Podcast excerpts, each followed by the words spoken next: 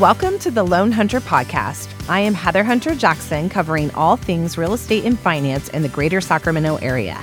Whether you are an industry professional, first time homebuyer, or a homeowner looking to learn more, my goal of this podcast is to take the complicated language and conflicting information you find online and make it simple and easy to understand.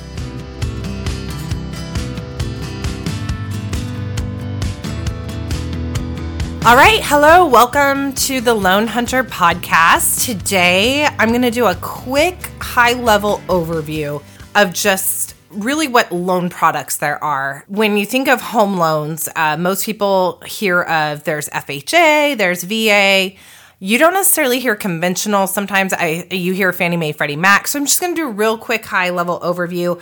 I will do further episodes that break down some of these products specifically a little bit more. But I just want to give you guys a high level, like I said, um, so you kind of understand some of the differences. So the first one I'll start with is, like I said, when you hear Fannie Mae, Freddie Mac, those are conventional loans. So under all loan products, you have 30 year fixed, 15 year fixed, sometimes 20 year, different different terms like that. But when I say conventional, I'm talking Fannie Mae, Freddie Mac. So when someone's putting down more than 20%, uh, you are usually looking to get into a conventional loan because you won't have mortgage insurance. You can do, if you're a first time home buyer, you can do as little as 3% down on conventional. They tend to be better priced in terms of interest rate, the higher your credit score. The way that they determine an interest rate is way more affected by how much you're putting down, your credit score, things like that, versus if you're in like FHA or VA loan the rate is not so much affected by your credit score. Also, you will use a conventional loan if you are doing a second home or an investment property. And when I say second home, I mean vacation home. Most of the other FHA, VA type things, those are um, owner occupied only. One thing that people ask about when it's conventional, there is what we call a conforming loan limit and 726 200 is nationally. That's the conforming loan limit everywhere. But then in our greater Sacramento area, we can go up to 763 600. If you get down in the Bay Area, you now can go up to a million and still qualify for a conventional home loan. In let's just say in the greater Sac area, once we cross over that 763, we are now in what we call jumbo. Jumbo loans are always that higher dollar amount and then they start to have more restrictive financing terms. So usually you have to put down more like 20%. There are some products that will allow 10% but you're not going to be putting down like 3% on jumbo products. They usually require you to have at least six months worth of payment left over in the bank after closing. They sometimes it can even be, a, uh, you know, nine months to a year worth of reserves left over. So they're just more restrictive depending on the loan amounts. Those are the million dollar, two million dollar homes that people will use. I will tell you rates are best usually on those through a direct bank. Another episode, I'll cover the difference between the banks and whatnot. Like between a mortgage banker, an actual bank like FDIC insured bank, and a mortgage broker. But anyway, jumbo loans right now in our current market tend to have a little bit lower rates than the Fannie Mae, Freddie Mac conventional type stuff. So, also just to note on conventional, when you hear interest rates quoted,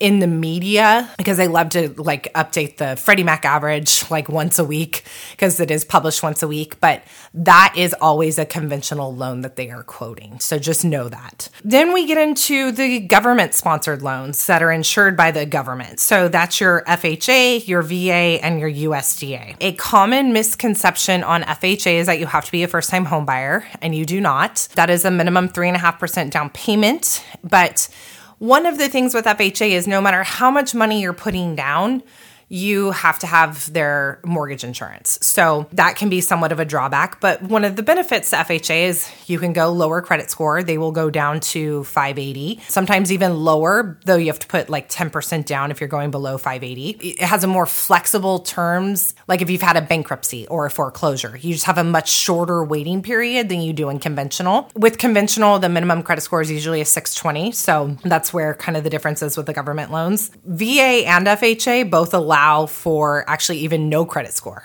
And believe it or not, I've got a loan going like that right now on VA. Um, just someone that doesn't believe in using credit, hasn't opened credit since 2019, and he's got no score because eventually, when you don't keep applying for credit, then you can lose your score. But VA is very similar in terms of guidelines of FHA, in terms of bankruptcy, minimum credit score type requirements. But the key thing with VA is you have to be a veteran to use it. So VA is 100% financing. So 100% financing for the veteran or the veteran and their spouse. If a veteran is buying and they are not married and they want to have someone come on, maybe it's a fiance or just again a cosigner, they now are required to have a certain amount of down payment. And I believe that ends up being it's somewhere between 10 to 20% down versus 100%. And a lot of people using VA want to do it because it's 100% financing. So that's one thing to keep in mind. But VA rates, FHA rates do tend to be a little bit better right now than conventional rates. So that is not something that's always the case. It just depends. Kind of one of their weird quirks is they do require a pest inspection, but nowadays we do have a certain form where the pest inspector can tell us whether there's any active infestation, and that's all we need. We don't have to provide the full report anymore. And so that is a benefit because sometimes sellers have not wanted to take a VA loan because of the pest work that they may have to do. Also, there's been a bad rap that has really improved recently in the last few years that appraisers they do technically get 10 business days on a VA to perform the appraisal. Most of them move pretty fast. They don't take that full time. But um some, you know, there's a few that will take their full sweet time, so that can be annoying. And a lot of people say they can't do a VA loan in less than 30 days, and that's just crap. You can do a VA loan. I've done them in 18 to 20 days. So that's really lender dependent. And then the other government one is a USDA loan. So um, that is designated essentially for rural areas. So it has to, we have to go to USDA's map, see where, like, if the home qualifies, and that's again, it's going to be in a rural area. Um, they do allow up to 100% financing, but that one also has income limits. And so every county is different. It's all based on household size. They do account for everyone in the household that is earning income. That one's a little more tricky. I don't do as much of it because, again, being in the greater Sacramento area, I don't work too much on the outskirts that a rule, but I have come across it a few times. A couple other just random ones I'll mention real quick. Reverse mortgage has become huge with our baby boomer population, and reverse mortgages, most of them are done. Actually, it's FHA that does insure a good portion of them. And so you're generally dealing with a requirement of being you know over 60 62 though now they have certain there are certain products that actually will allow you to take a reverse as low as 55 but you got to have a lot of equity you know you can have no payment or you could just set it up to where it actually pays you monthly. So there's a whole lot of options. I'll do a whole episode on reverse by itself. There's also what we call in our space non-qm or non-qualified mortgage. That just means it's not a traditional loan but these are loans that are your bank statement loans for self employed. So maybe I'm providing 12 or 24 months bank statements for a self employed person because a lot of self employed people don't show enough income on their tax returns because they really write things off to write off their expenses and reduce their tax basis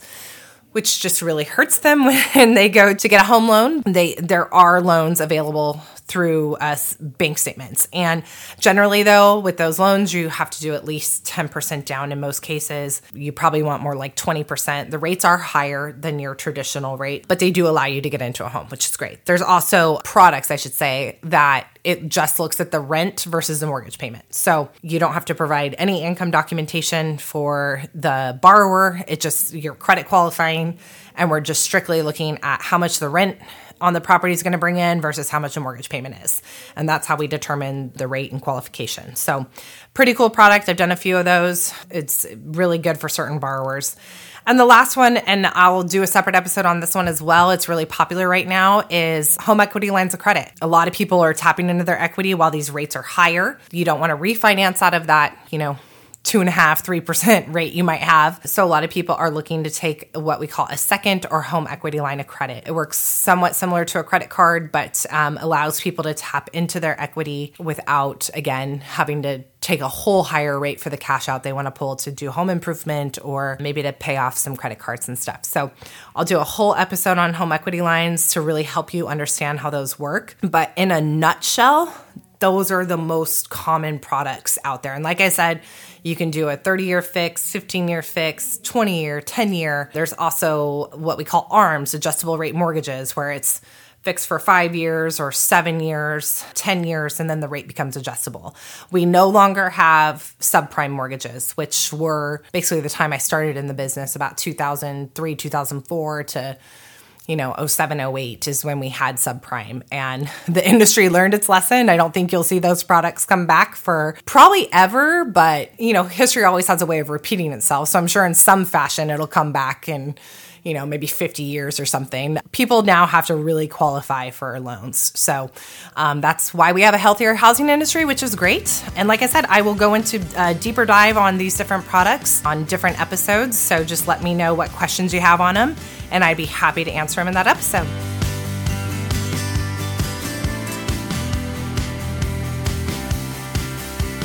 Thank you for tuning in to the Loan Hunter podcast. If you like this podcast, please share it with your friends and family. Also, please leave me a review, good or bad, because I like honest feedback and always like to improve. Thank you so much for sharing and see you on the next episode. The Loan Hunter podcast is brought to you by Heather Hunter, NMLS number 129963, DRE number 01402583. Empire Home Loan supports equal housing opportunity, NMLS number 1839243.